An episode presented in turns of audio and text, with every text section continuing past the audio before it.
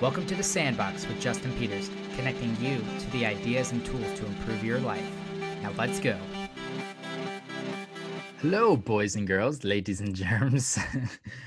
Sorry, that was dumb. That was like my best Tim Ferriss impression. By the way, if you don't know who Tim Ferriss is, you should totally go check out his podcast. It's one of my favorites. It is the Tim Ferriss Show, but this is not the Tim Ferriss Show. This is the Sandbox. Welcome. I am your host, Justin Peters, and this show is geared towards the 20 something. On the show, I invite guests in to have conversations to tease out their skills and strategies that make them incredible with the intent of hopefully inspiring you to jumpstart your life. Today's guest is no different. He spent 15 years in higher education. He started as a resident advisor during his undergrad and has worked his way up to the director of residence life, housing, and conference services at the University of North Texas in Dallas. He has his master's in higher education administration, and he's working on his doctorate in education as well. These are all remarkable accomplishments for anyone but truly incredible for someone that up until his senior year of high school didn't believe that he'd be going to college, let alone working for one. This conversation is packed with stories about hustle, determination, and playing the long game. And I have to tell you, you need to listen to the story on how he met The Rock. It is one of my favorites on the podcast to date. I loved it so much. Anyway, this uh, episode is perfect for someone who may be getting a lot of rejection lately and needs a pick me up. I hope you enjoy my conversation today with Daniel Dee. Goines. Dee, what is up, my man? Welcome into the sandbox.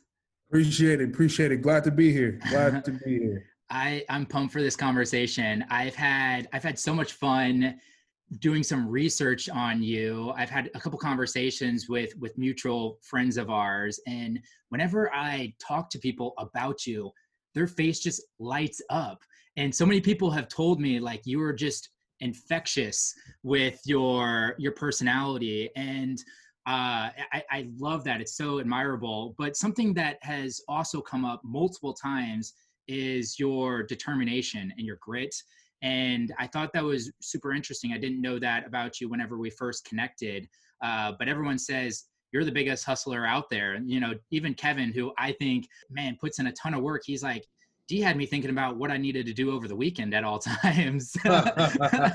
so, uh, you know, during our prep call, you told me a story, and I thought uh, this story would maybe illustrate your personality perfectly. So, Dee, maybe we can start off by telling uh, a little bit about your journey to Webster University. So, I'd love to know about high school Dee and your quest to college. Sure, man. Sure. High school Dee, man, not not much there. Um, I was living in South City. I was a part of a uh, at the time it was called the DSEG program, where basically inner city students could be bused out to the county um, to go to school districts out there. So I woke up at about 5 a.m. every day, got ready, was on a bus stop about 5:45 on a bus for about an hour and a half. Finally got to school about 7:30. Ate breakfast, went to class, got on a bus, took a nap in the afternoon for an hour and a half. on my way uh, back to the city. So um, I didn't know anybody going into high school, and so that kind of I let that take over too much, more than what it should have. I should have probably been been more involved or out there, but that summer my dad had died, or no, two summers before my dad had died. So I was in the space of okay, when I get home, I need to go to work. Mm. I had a little job rolling newspapers for I think I was getting 10 cent a paper. so I was rolling newspapers and um, it was a it was an under the table cash job. I was doing that and then I thought about you know what it means to like have time. So i hired like two two kids on the block to come and do that and i was paying them three cent a paper. What? so yeah so it meant more papers that would be rolled and it means that i would be able to have a payout like to them give them some of what i was doing but i didn't necessarily have to be there but i would still get a cut of the money Um, but but anyway, my my position in football was ass back. You know, anytime I tried to get in the game, the coach said, "Goines, get that ass back on the bench." so so I was ass back there. So not much happening. Um, and I, and graduation night, I mean, I, I I had a lot of regrets. I didn't have any girlfriends in college or anything mm like that because I was more so just working, man. It was how do I take care of my mom and my brother? How do I still provide? And you know, college wasn't on my mind at all. Um, so I got another job. I worked at Busch Stadium, the old Busch Stadium, selling peanuts.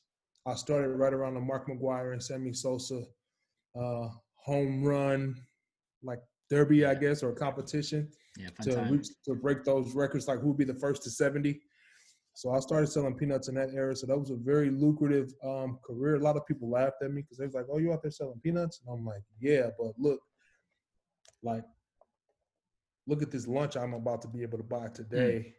I don't have to eat the regular school lunch. I can buy the Patriot lunch, is what it was called, Patriot lunch. And it was like all these different franchises that would come and set up that day. And I was like, yeah, but I can do this and I can, you know, so I was cool with that. Um, high school graduation night rolled around, and I literally knew a person to my left and a person to my right because all throughout high school assemblies and everything, you had to sit in alphabetical order. So I literally mm. knew these two people.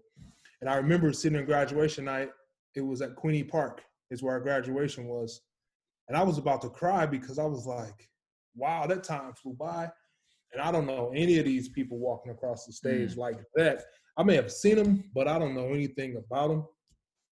And uh, I really did want to cry that night, but I didn't. I held it together. Um, and my high school English teacher, I believe his name was Lloyd Herring. I had to write this paper in his class one time, and I think I got a little emotional in the writing or something. And I finally let my feelings come out. And he's like, "You should go to college. You should apply to Webster University." And I was like, "No, man, I'm I'm good. I'm not going to college." And every day for four years, riding a bus on 44, I passed Webster University twice a day, but had mm. no idea what it was. Mm. So my senior year, he told me to apply. He helped me with my materials. My high school guidance counselor, he was terrible. I'm not gonna say his name. I don't want to put him on blast, but he was terrible. And I can say that now, looking back, because that's what, exactly what my dissertation is on. Um, high school student preparation for college and so what i'm researching is around what are guidance counselors doing.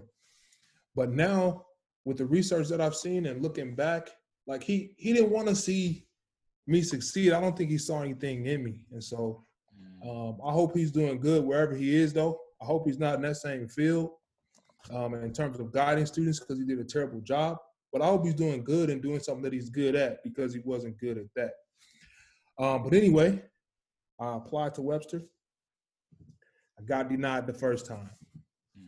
I applied to Webster again. I got denied again. I applied to Webster a third time and I got accepted on academic probation. The reason I think I didn't get accepted those first two times is because I got the same exact score on the ACT. I got a 15 on the ACT both times. One time I prepped, one time I did not prep. I was like, okay, um, you know, I'm not a good test taker. I will own that and admit that, but why is this so important to get into a university? So that third the third time I finally got in and um, the Webster admissions crew came to my school one day, and I was on a field trip. But they had met with my teachers, and I guess they met with my academic counselor or um, guidance counselor.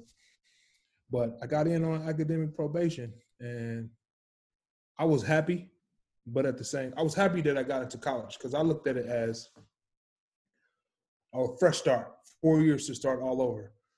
But at the same time, I thought about probation and probation, where I grew up at and how I'm familiar with the term is that you're on probation is something with the law. You're in trouble. You gotta you gotta be careful about what you do. You can't screw up. or anything like that. So I was like, okay, academic probation means that academically I just can't screw up. So that was my determination to really have that fresh start, man. And, and I didn't want to be labeled as this student on academic probation. Hmm. So so when I got to Webster, I was I was ready, man. I was just like, okay, fresh start. My mom, she told me one thing. She told me a moving day. She was like, you don't have to like, you know, meet everyone or, you know, get involved in every single thing. And she was coming from a point of burnout. Don't overextend yourself. But to me, I was thinking the opposite. I was like, no, I got to do every single thing, man. Like high school, I didn't have to pay to be there and I didn't do anything. But now, since we have to pay to be here, I have to max out. I have to do every single thing. Mm-hmm. And so um, that was like move-in day at Webster, which also, or move-in weekend, and then which also happened to be for me like the last, the very last orientation weekend, which is where I saw John Buck and Ted and that's that's really when I was like, oh man, oh these guys, they yeah, yeah, they were let's, they were cool looking dudes, man. Let's hold that thought because I, I want to jump into to John Buck and Ted. Uh, I, yeah. I think I, I, definitely want to talk about that, but I want to put a pin in you get into Webster as well. Um, yeah. It wasn't as easy as you know showing up on on move-in day, right? You you you weren't even planning on on living on campus. Is that correct? Oh yeah, correct, man. I was I was I didn't even know how I was to get to Webster. When I got admitted, I was like, okay, cool. I got into a college. And then I started researching the bus routes. And I was like, I can walk to a bus stop and it'll take me as close to the university I can get, and then I'll have about a mile and a half walk. I was prepared to do that. But my mom, she um she found a lady selling a car. It was a 1994 baby blue Ford Tempo, and I think the lady only wanted like 600 bucks for it. So we bought that car. Uh, it didn't have a muffler on it, so you know it was like like you, you could hear. And that was like the joke, like you know you could hear me when I'm coming, like no matter you can hear me from a mile away, literally, because that car had no muffler. But it would get the job done from getting me to point A to point B. But I did get a call two days before move-in day that I got a spot on campus. Mm. And so I was eager. They told me Kelly Malone. She told me she said I will call you. She was the housing assignments coordinator, I believe, at the time. Mm-hmm. She said I'll call you when you have a spot or when you can come. Basically, don't call me. I'll call you. Yeah. So she called me, told me I had that spot. I packed up, packed up the tempo, and I made my way out to Webster like, yo, I'm here. Like, I'm ready to check in. You know, let me get these keys. Let me do, you know, whatever I need to do. They're like, you're a little bit early, and we told you to call you. But man, I was so determined. I was so eager to get there and start. So they let me drop my stuff, some of my stuff off that I had brought. They let me drop that off, but then they told me I had to come back two days later to uh to all right you, you you can unpack the car leave your stuff yeah. but you still got to leave but you still got to leave and and so and so man like i don't know if this is appropriate story for now or later but i was under the impression from 2004 to 2017 that i was next on the wait list for a spot mm.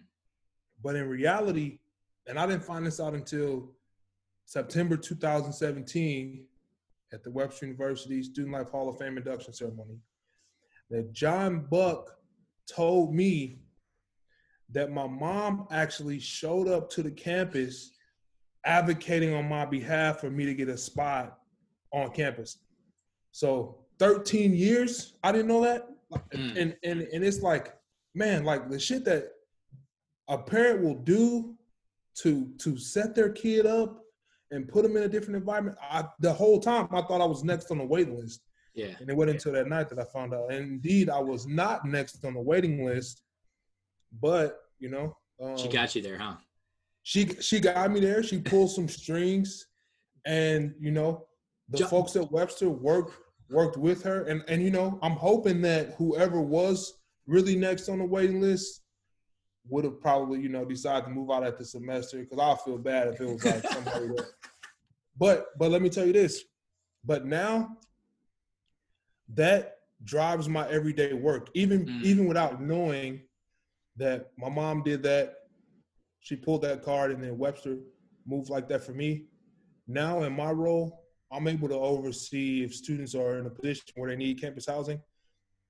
Anytime, anytime there's ever a need, I'm always yes, yes, yes, yes, yes. Mm-hmm. No matter what the reason is, because that's what happened to me. Yeah. I got on, so we need to get them on. That could be their that could be their only their only hope. And for me, getting on campus, Webster was 15 minutes from my house. And then my senior year, after I got in and I was on a bus, I would look out the window like, yeah, like that's where I'm going. Like that's Webster University. that's yeah. that's where I'm going. It was 15 minutes away, driving, but on the bus it took hour and a half because we had all these stops. But it was 15 minutes away from my house, but it was out of town. It still was out of town college for me. Like I was still going to a small college town in my mind.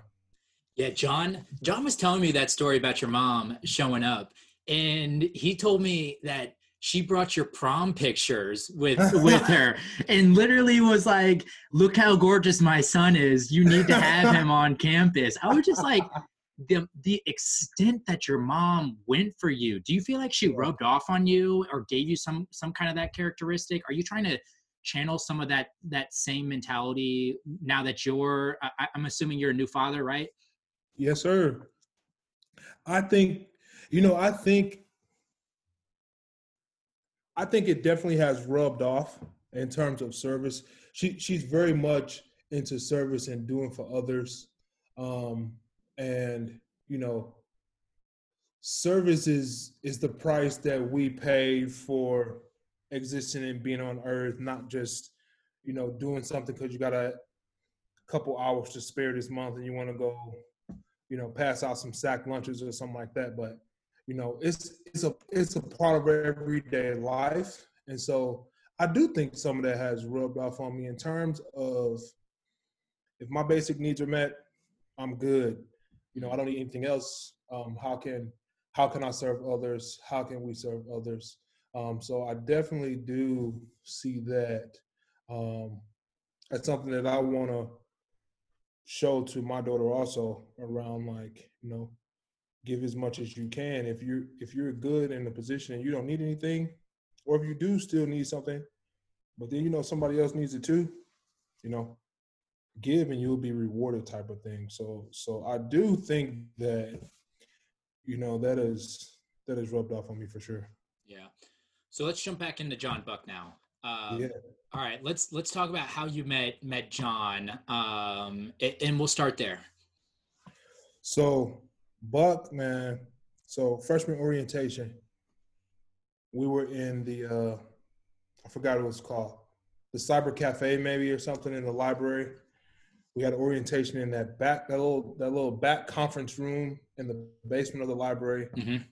And I see John Buck and Ted Hafe, and they both had these Nextel chirp walkie-talkie phones. Mm-hmm. and at the time, that was that was like that was the phone to have.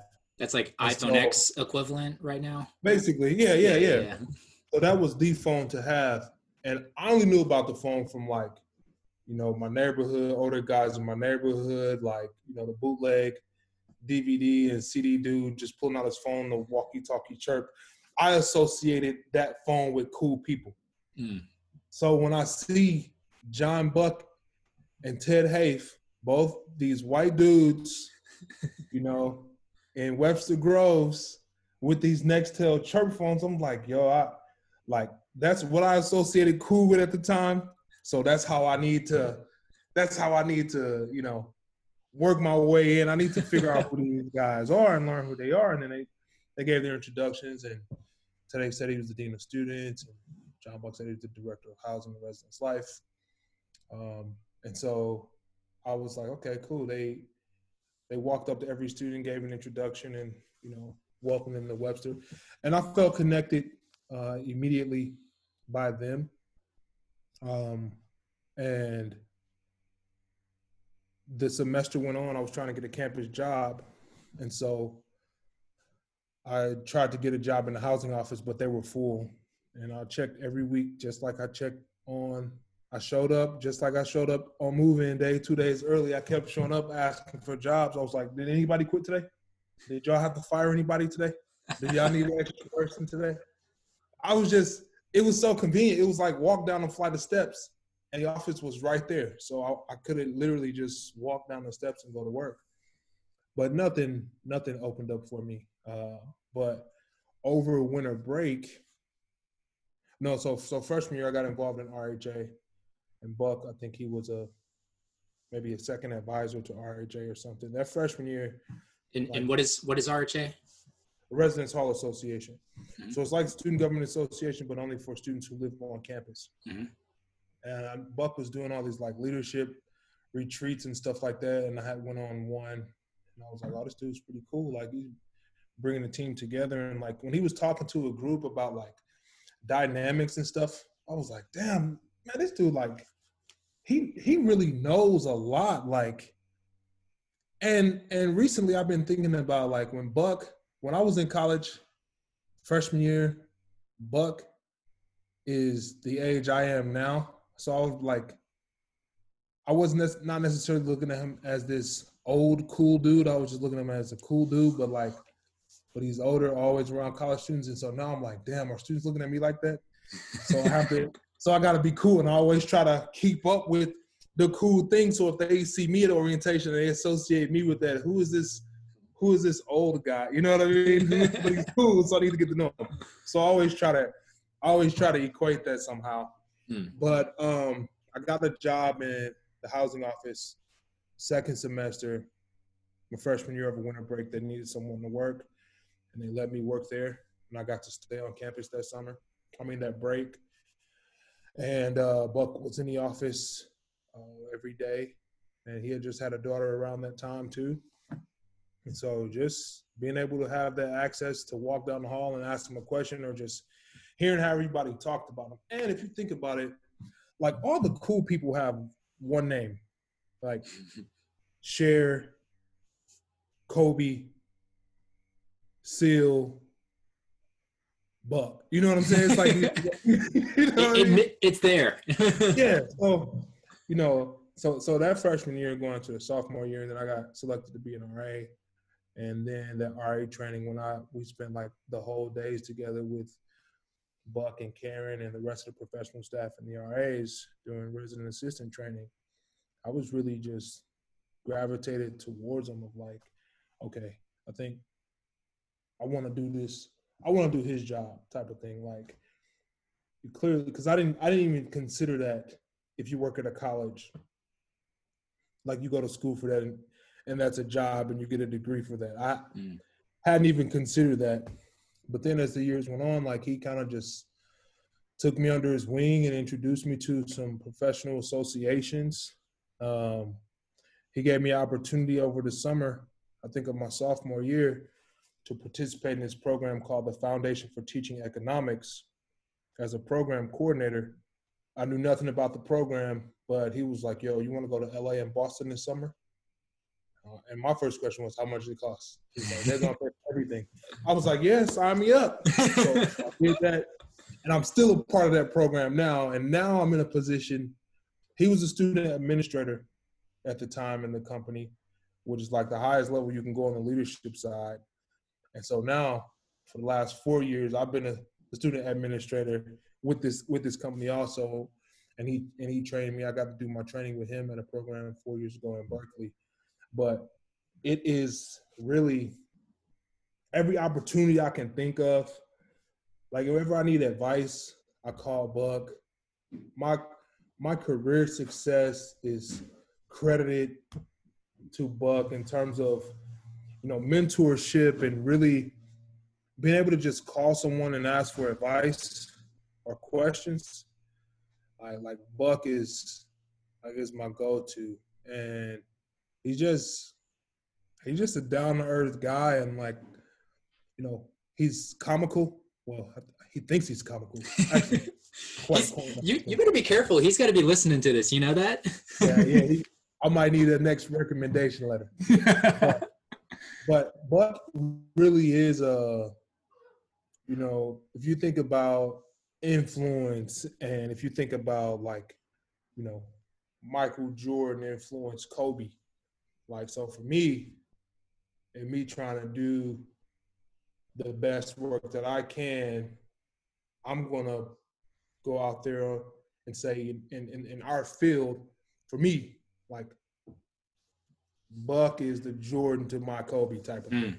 You know mm. what I mean? So um, every move I'm watching, I'm, you know, taking notes in meetings like, well, what will Buck do? Or like, you know, what will Buck say? Or how do I remember Buck handling this type of situation? So, um, so definitely a big uh, influence. And after two years of being an RA, at the time there was this rule that you can only be an RA for two years. And so my concern was I'm not going to have any place to live and I can't afford to pay for housing. And I wanted to go into this field. So Buck actually let me create a student position that I wanted. And so I created an assistant hall director position or hall coordinator position or something like that, where I still got to have a student leadership position on campus within residence life, and it was still free. Mm. So then I was like, oh man, like he really pouring into me and offering these resources. I went to a uh, this conference for future housing and residence life leaders, um, and and I was like, okay, this is this is where I need to start. And he introduced me to all that stuff, um, and so dated dated since back then, man. Like that that sophomore year, 2005, 2006. I was like, I, I gotta, I gotta get in with Buck. How I get in, and he's, you know, even to this day, like right now, with all this, you know, um, with the racial climate of the country that we're in, Buck checks in probably two to three times a week, just a text like, "How you doing? Thinking about mm. you," you know. Um, yeah, so definitely, definitely grateful for Buck.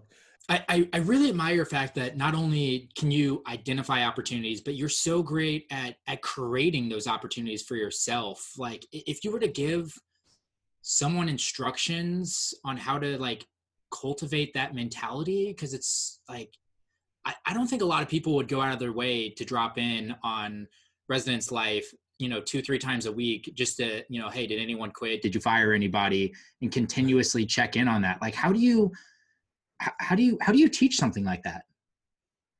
Well i think you have to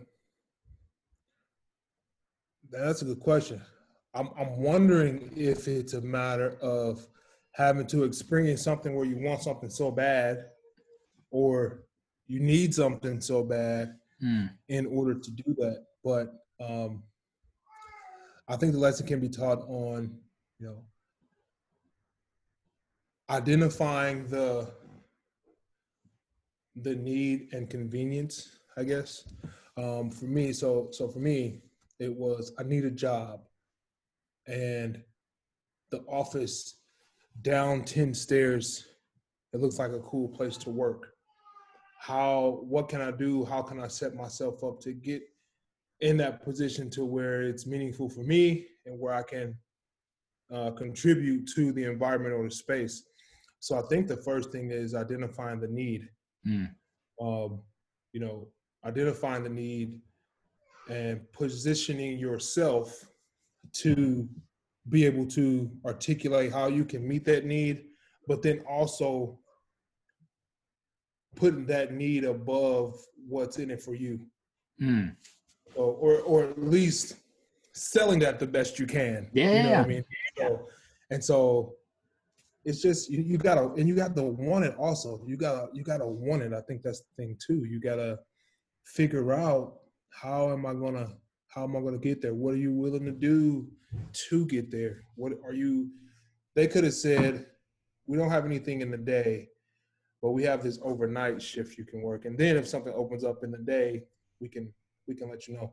Are you willing to do that? If that pops up, like what what are the reasons why you want to be there and what conditions are you willing to accept? mm.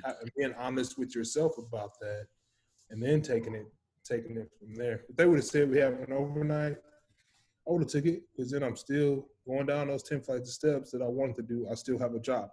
The whole criteria that I set for myself is there. Now it's just this, but it's overnight. Yep. Okay, cool.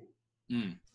Yeah, I, I totally agree with that. Um, I think giving on convenience a little bit in the sense of like, you know, uh, so many people like want it, but they want it exactly how they want it, not like, I don't want to work overnight to get me one step closer to something I want to get to, where you're like, I'll do whatever I need to do to get there. Yeah. I think the other yeah. big hurdle I see a lot of people, if they if they're like, I'll do whatever, um, I, the other big thing is just rejection. Like a lot of people, half the battle is just asking and and like yeah. content and you checking in once a week and being rejected. Probably what I mean. If you didn't get a job until winter break, you might have asked what ten times before then. What? Yeah, how do man, you? That was that was four months.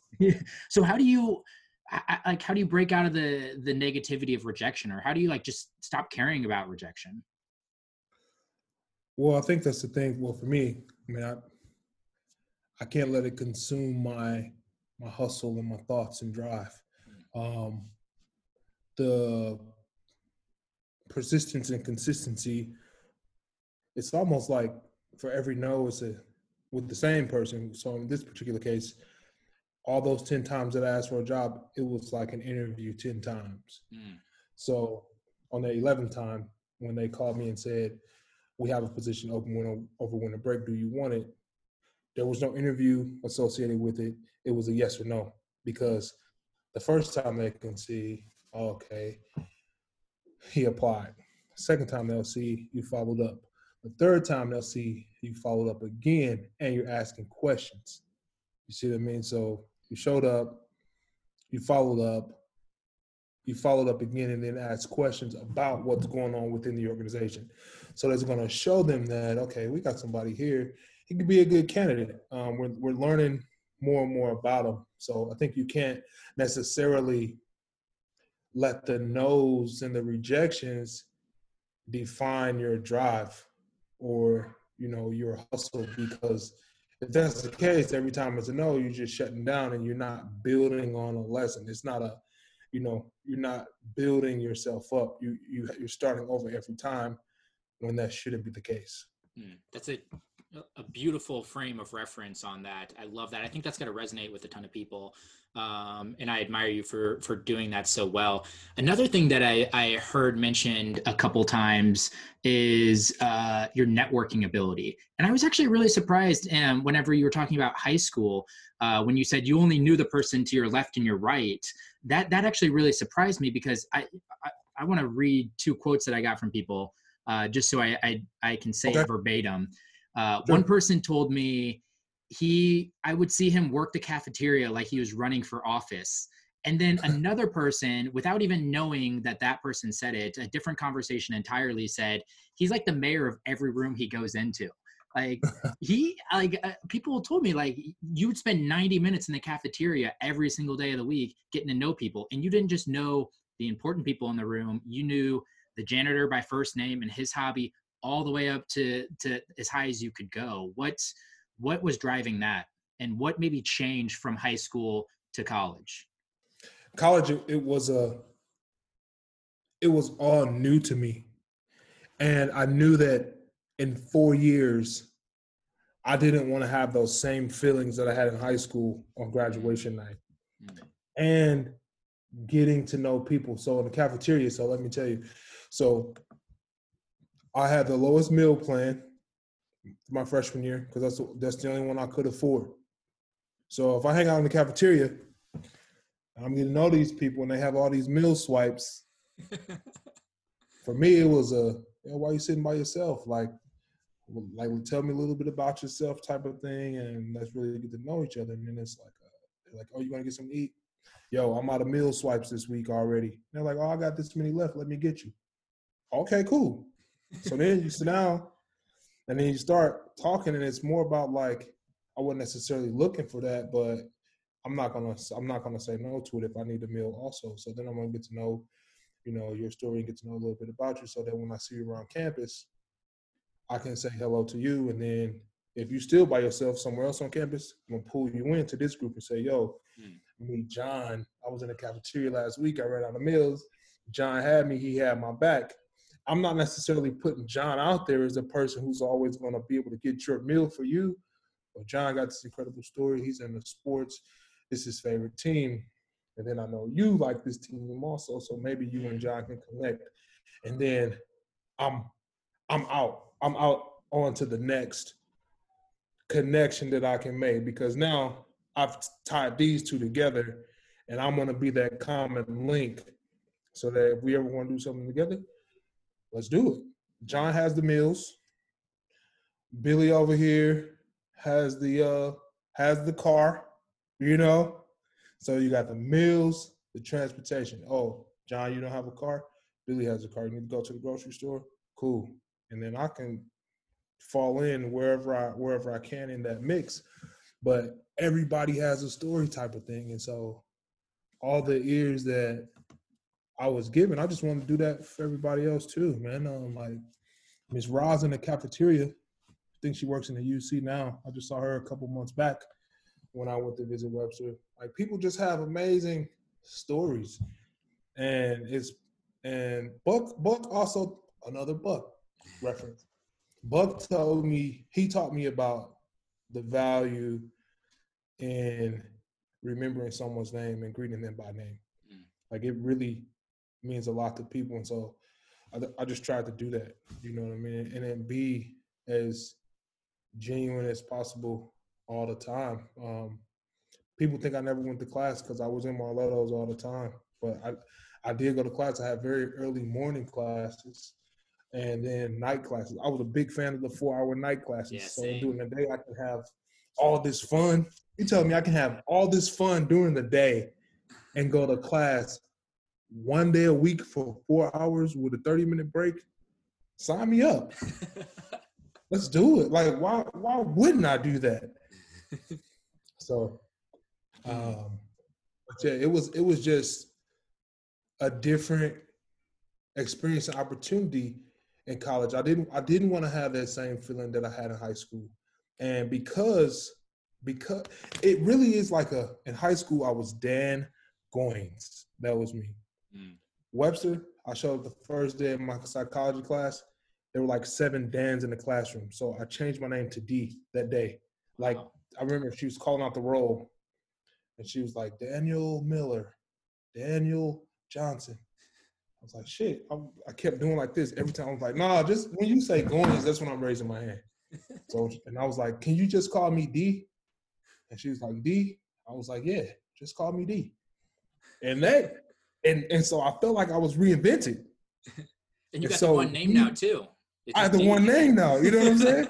I had the one name, and so Dee was like, "All right, now, now I'm Dee," and I I felt good about that. I was like, "Okay, I'm Dee. How you doing? I'm Dee. I'm Dee. I'm Dee." Nobody knew me as Dan Goines. That was such a a no namer. You know what I mean? That's how it felt. Like I couldn't do. Didn't have. I couldn't do nothing with that name. Go to my high school and say Dan Goines. Like, oh, dude, I, I did have ISS for like I had in school suspension for like three weeks one time. And like, oh, the dude who had in school suspension for three weeks, yeah, that was me.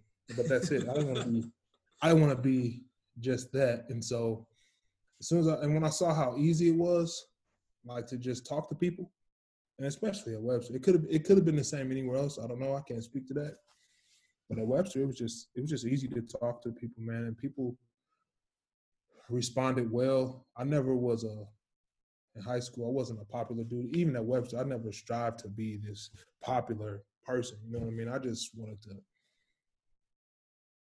If somebody, I felt like if somebody wasn't having a good time like I was having, I wanted to try to figure out how to get them to have a good time like I was having because I was like, this is college, and it wasn't like just all like the party scene, like you know, I couldn't go to, I couldn't really go to parties in college like that because of the different student leadership positions I held, and especially being an RA. So it was like, shit, partying is out of the question. But if I did go to a party, it'd be like, oh shit, did this party, and I'd be like, hey y'all, look, I really ain't supposed to be here, so let's keep it You know, I always kept on. I was intentional about keeping a water bottle. Anytime anybody had any pictures, the water bottle was in hand. I just want everybody to know the and water bottle in hand. Let's let's mark that as a tip for any college students listening right now. Keep keep that that water bottle in hand. keep that water bottle in hand. And you know, we had we had people that, you know, would really looking back, man, it was it was funny sometimes. Like I would be like, yo, I want to go to this party tonight. And some of my friends would be like, yo, well, we'll go and we'll make sure that everybody coming there is 21 and up, mm. you know, before you get there type of thing. And just just which I felt, you know, I'm I'm grateful for those people and that, you know, people willing to do that for like for me, because I was like, you know, an RA. And if anybody drinking under 21, I didn't want to be associated with that. Yeah. But I also wanted to have a good college experience, you know what I mean? So people was like, We got you. We're gonna, mm. we're gonna figure out anything that we can do. So That's I think probably throughout the four years, I probably went to like six parties, you know, when people looked out. But it was a um, you know, Webster's a small place, and so everybody's a big fish. Mm. So it just it just man, it it really was the best four years of my life, man, honestly. And like it was so easy to network there.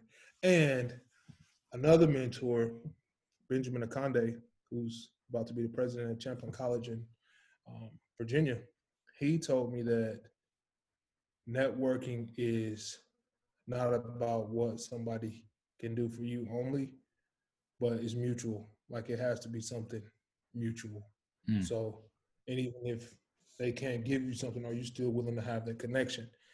And I was like, yeah, absolutely, because it's a it's, it's, a person, you know what I mean? Yeah. And so um, that that just really stuck with me, also, man. And, yeah. So you've talked a ton about uh, people that have inspired you, mentors of yours, uh, but I know you're you're probably it, it, I'm sure you're going to struggle to admit this, but you're a ton of people's mentor as well, a role model. You inspire so many people. One of those is is our mutual connection, the person that actually introduced us, Kevin McWilliams, and um, it was it was crazy to hear him talk about you. I had never heard him talk to, about somebody like that. He was telling me this one story. One day, you called him out of the blue, and um, he picked up the phone. he was like, and you're like, "Hey, man, Kevin, like I just saw a commercial, and it made me think of you. Just wanted to know how you're doing." And he's like he told me that it was like a 10 minute conversation. You guys just chat a little bit about what's going on and you hung up. And he still remembers that conversation from probably eight to 10 years ago. It's crazy. And you and you've left that impact on him. And i would assume that your tons of students uh, john bucks as well. I mean i'm sure there's tons of students that are going to be talking about you on a pod, podcast here in 10 years saying saying a ton of the same things.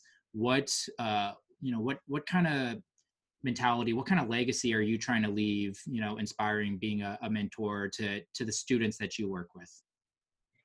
Yeah so you know nothing but love for for kevin mcwilliams man nothing but love. We went to the same high school and so his experience is probably quite different than mine in high school. But um you know legacy and leaving like advice, I think I, it really comes down to, you know, don't let, you know, a situation define you or don't let a box define you or how somebody else labels you or the perception of you or what you are on paper. Don't let that be your your full experience. Um, you know, really, you know, rise above the challenges.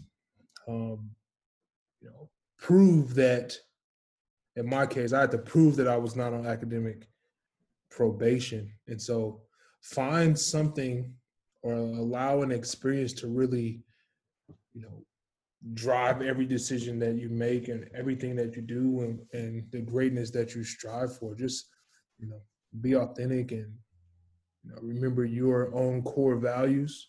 Stick to your goals. Don't give up really. Don't let a no no stands for next opportunity. You know oh, what I oh. mean? So I love go, that. You know, go go on to the next to the next thing. You learn something from that experience. Now build on that, use that in your next interview or use that as an anecdote to say like why you deserve to be where you want to be. And so mm. and, and just don't really just don't quit. And if you know you want to do something, find a way to do it. I'm gonna tell you this story. Anybody that knows me knows that the the Rock, Dwayne Johnson, man, that's that's that's my guy. Like my dad, one early memory I have of my dad is him taking me to a wrestling show, and The Rock was like the main event wrestler. And this, I was like, man, this guy's awesome. So from then, on, I always watch wrestling Monday Night Raw, mm. and when The Rock was was wrestling. When I lived in California in 2013, they were building a new 49er stadium, and it was announced that in 2016 WrestleMania would be there. Um, WWE's biggest event of the year, WrestleMania, will be there, and The Rock is usually there in some capacity. So when the stadium was built in 2014, the new 49er stadium, I live in Santa Clara, California, two minutes from the stadium, I applied to be a 49er security, uh, security for the 49ers. So I interviewed, I got the job. Cool. Was I interested in being security for the 49ers? Absolutely not. What I needed was that credential that would get me into the stadium. So I knew like, okay, game days, I got the credential. I can go to the stadium anytime I want to. Practices, I'm team security. I'm good. You know what I'm saying? I'm I'm getting the players. I'm a Cowboys fan, so it would have been different if it was the Cowboys.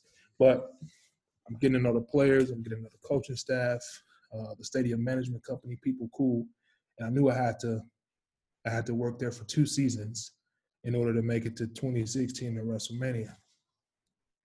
So go through those two seasons. And then when 2015, 2016 season, um, WrestleMania is in, I think, March or April or something like that. So the season had just ended, but I could still use my credential to to work other events or to just get into the stadium. WrestleMania was on a Sunday. The night before, The Rock was hosting Saturday Night Live in New York. So I was like, damn, there's no way that The Rock is going to make it to California in time for WrestleMania. Follow The Rock on Twitter, Instagram, everything. I know he's an early riser. I know that he's a hustler. He and he always says he's going to be the hardest worker in the room. So I said, you know what? Let me show up to the stadium at about 5 a.m. I show up to the stadium at 5 a.m. on WrestleMania Sunday.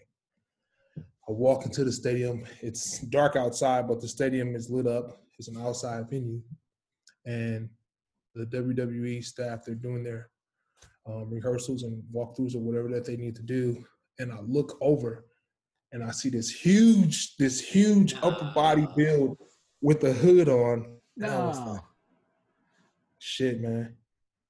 That's the rock. So, you know, I'm geeking out. I was like, I have waited ever since I saw this dude. Like, I want to be in a position to be in the same room with him to just at least shake his hand and say hi. Mm. Like, you know what I'm saying? So I built up the courage, man. And I was like, okay, I gotta get over to him. But so many people were around him, and I was like, I got away from the opportunity. So I saw the direction he was walking in. I know, I know the stadium like the back of my hand. I knew that he would be housed in his special suite in the south wing.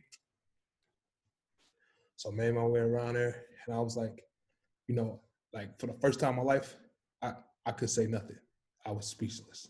I was like, "Hey, Rob," and like he was like, "What's up, man?" I was like, can I get a handshake? So like, you know what I'm saying? So I gave him a handshake. And I was like, hey man, you my hero. But I, I wanted to say so much more than that, you know what I mean? But my plan was two years, two and a half years prior, get through credential so that I could be in a position to make this happen. And true story, once that happened, I called my wife, and two of my friends who were visiting. And I said, I'm done with this job. I got some tickets to the show. Come to the stadium and we'll sit in the stands.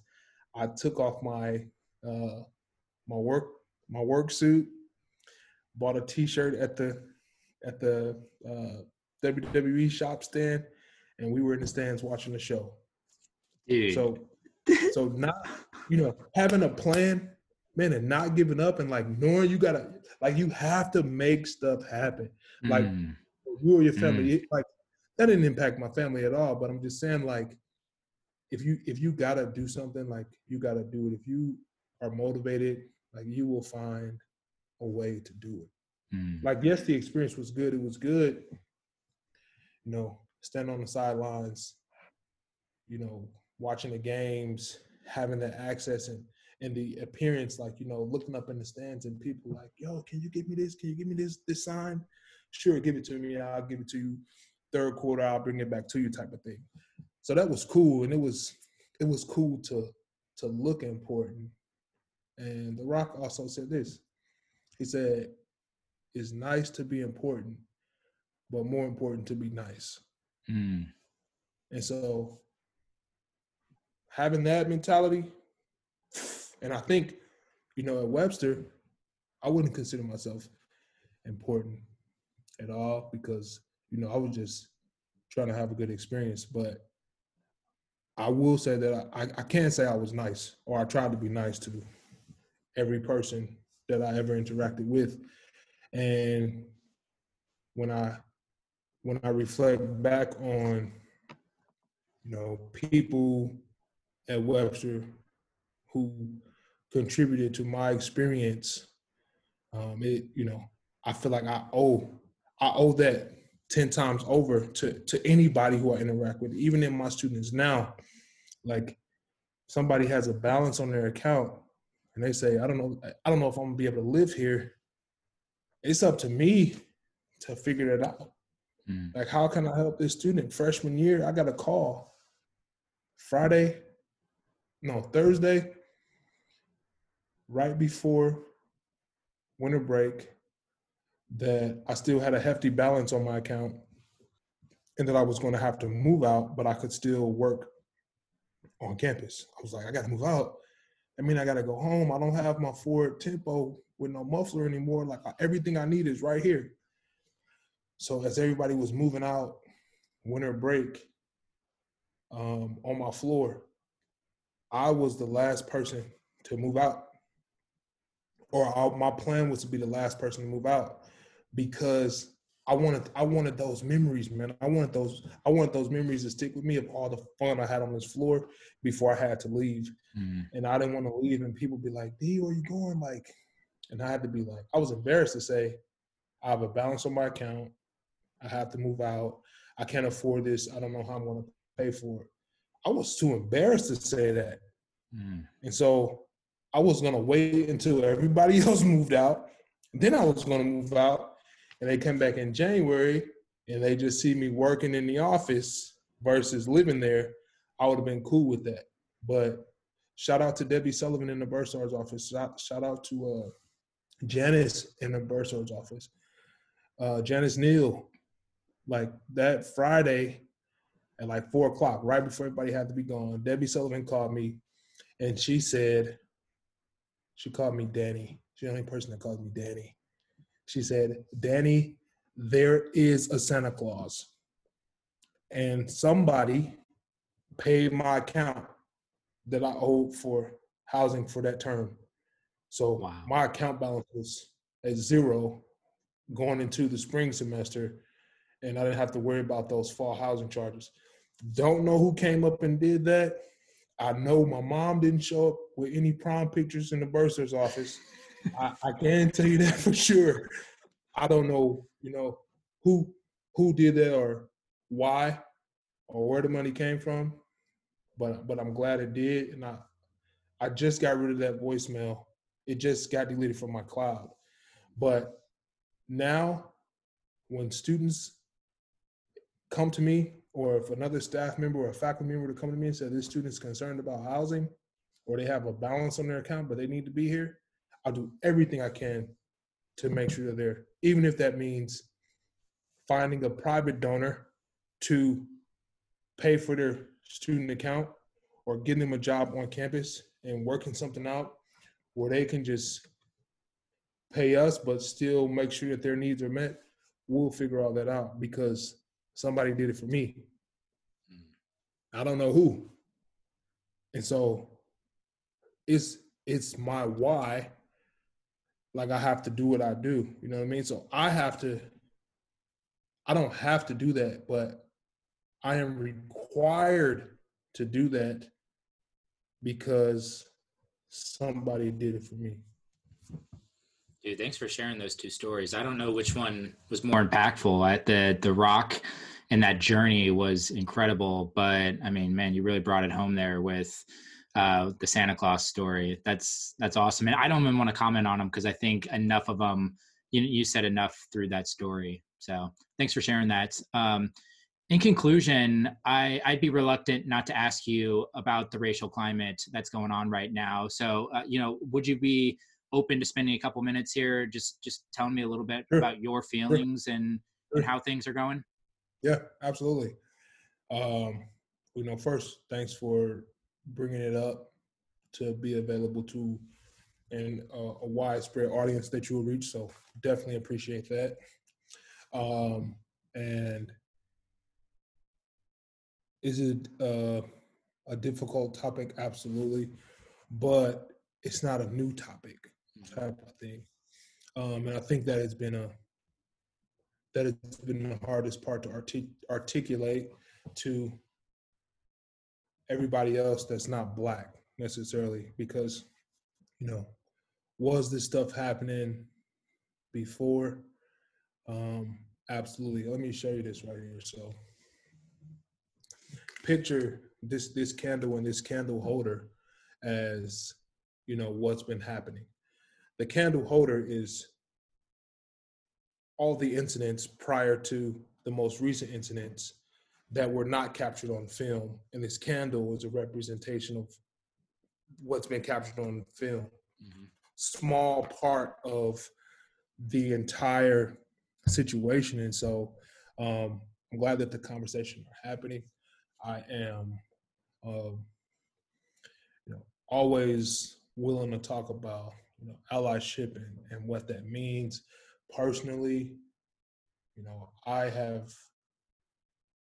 I didn't grow up with the mentality of you know if something happens, call the police, call nine one one because unfortunately, I mean, I've never really looked at the police as and I don't want to offend any listeners maybe in law enforcement or police or anything like that, and I don't want to generalize.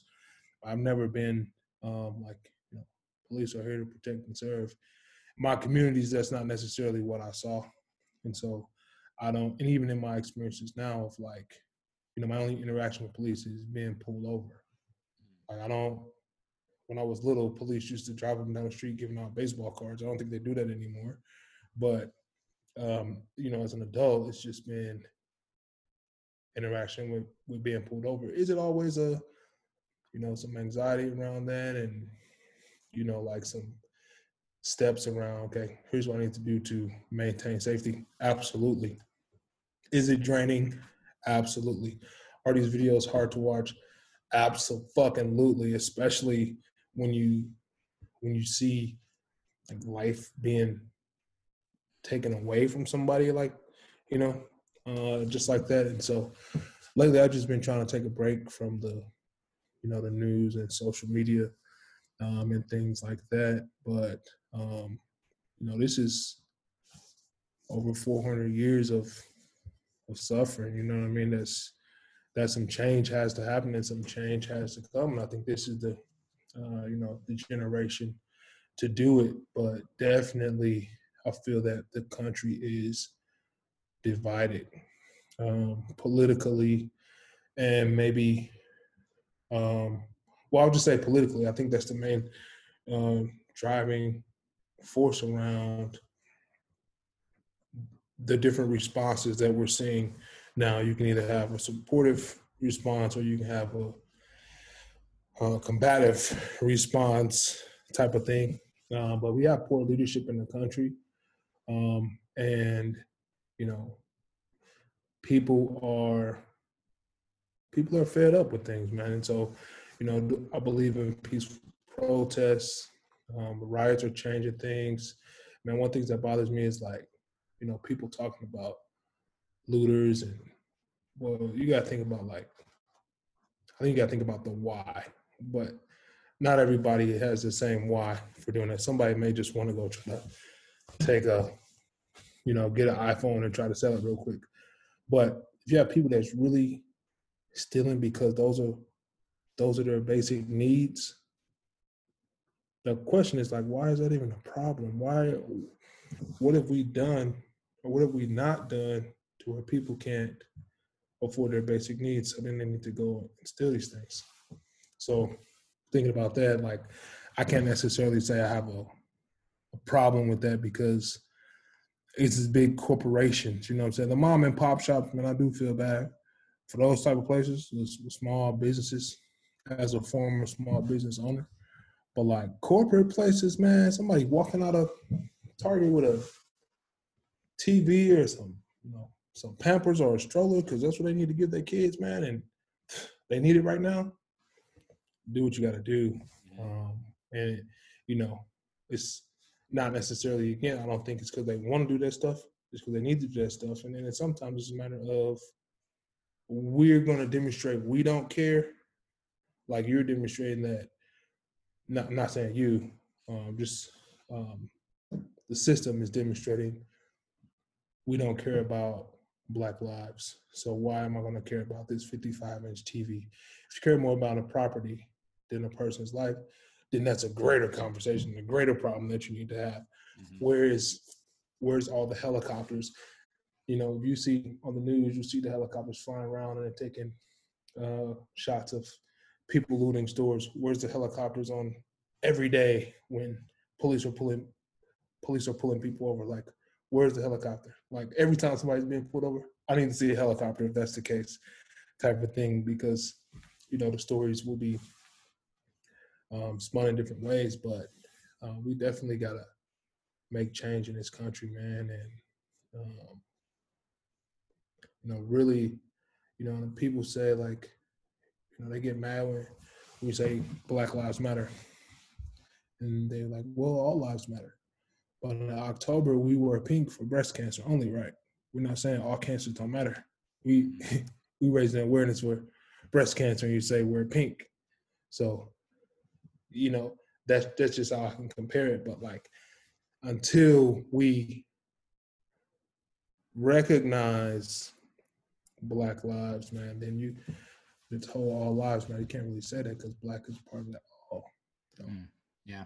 Thanks for sharing that, man. I super appreciate that. And I've been trying to do a ton of work as well and, and have some authentic conversations. And, you know, of course to support you but but more importantly to to build a better world for your daughter i mean that's that that's what we're all out here for i, I it's not going to happen in in a month um, we we realize it's got to take some time for sure uh, and i'm glad i think a lot of people are waking up right now and and trying to do some work and and really reflecting. Any advice um, you know this podcast is geared towards the 20 something um, yeah. but but i want to get even more focused than that uh, you know talking specifically about you know uh, white males you know myself included in that the 20 year old um, that really wants to to make some impact here and realizing that that white males probably have the biggest voice here in the united states um, so you know how can we best utilize our voice to support someone like yourself and and you know black lives and and push this forward would you give uh, you know what what kind of advice would you give to someone like myself around being an ally? You know i would say you know call out call out the bullshit when you see it uh, call out the racism when you see it challenge uh, you know challenge the status quo uh, and really know that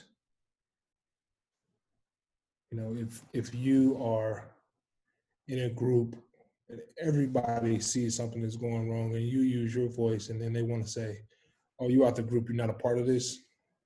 Reflect on that to see how much of the problem you were a part of, but then knowing like if you as one of five use your voice and you still have four more people out there who who who are not woke yet and who don't see what the problem is. So what can you do as as the the brave one to you know push the conversations forward and to be an advocate for change so um you know don't be scared to be the outcast, I guess is what I would say.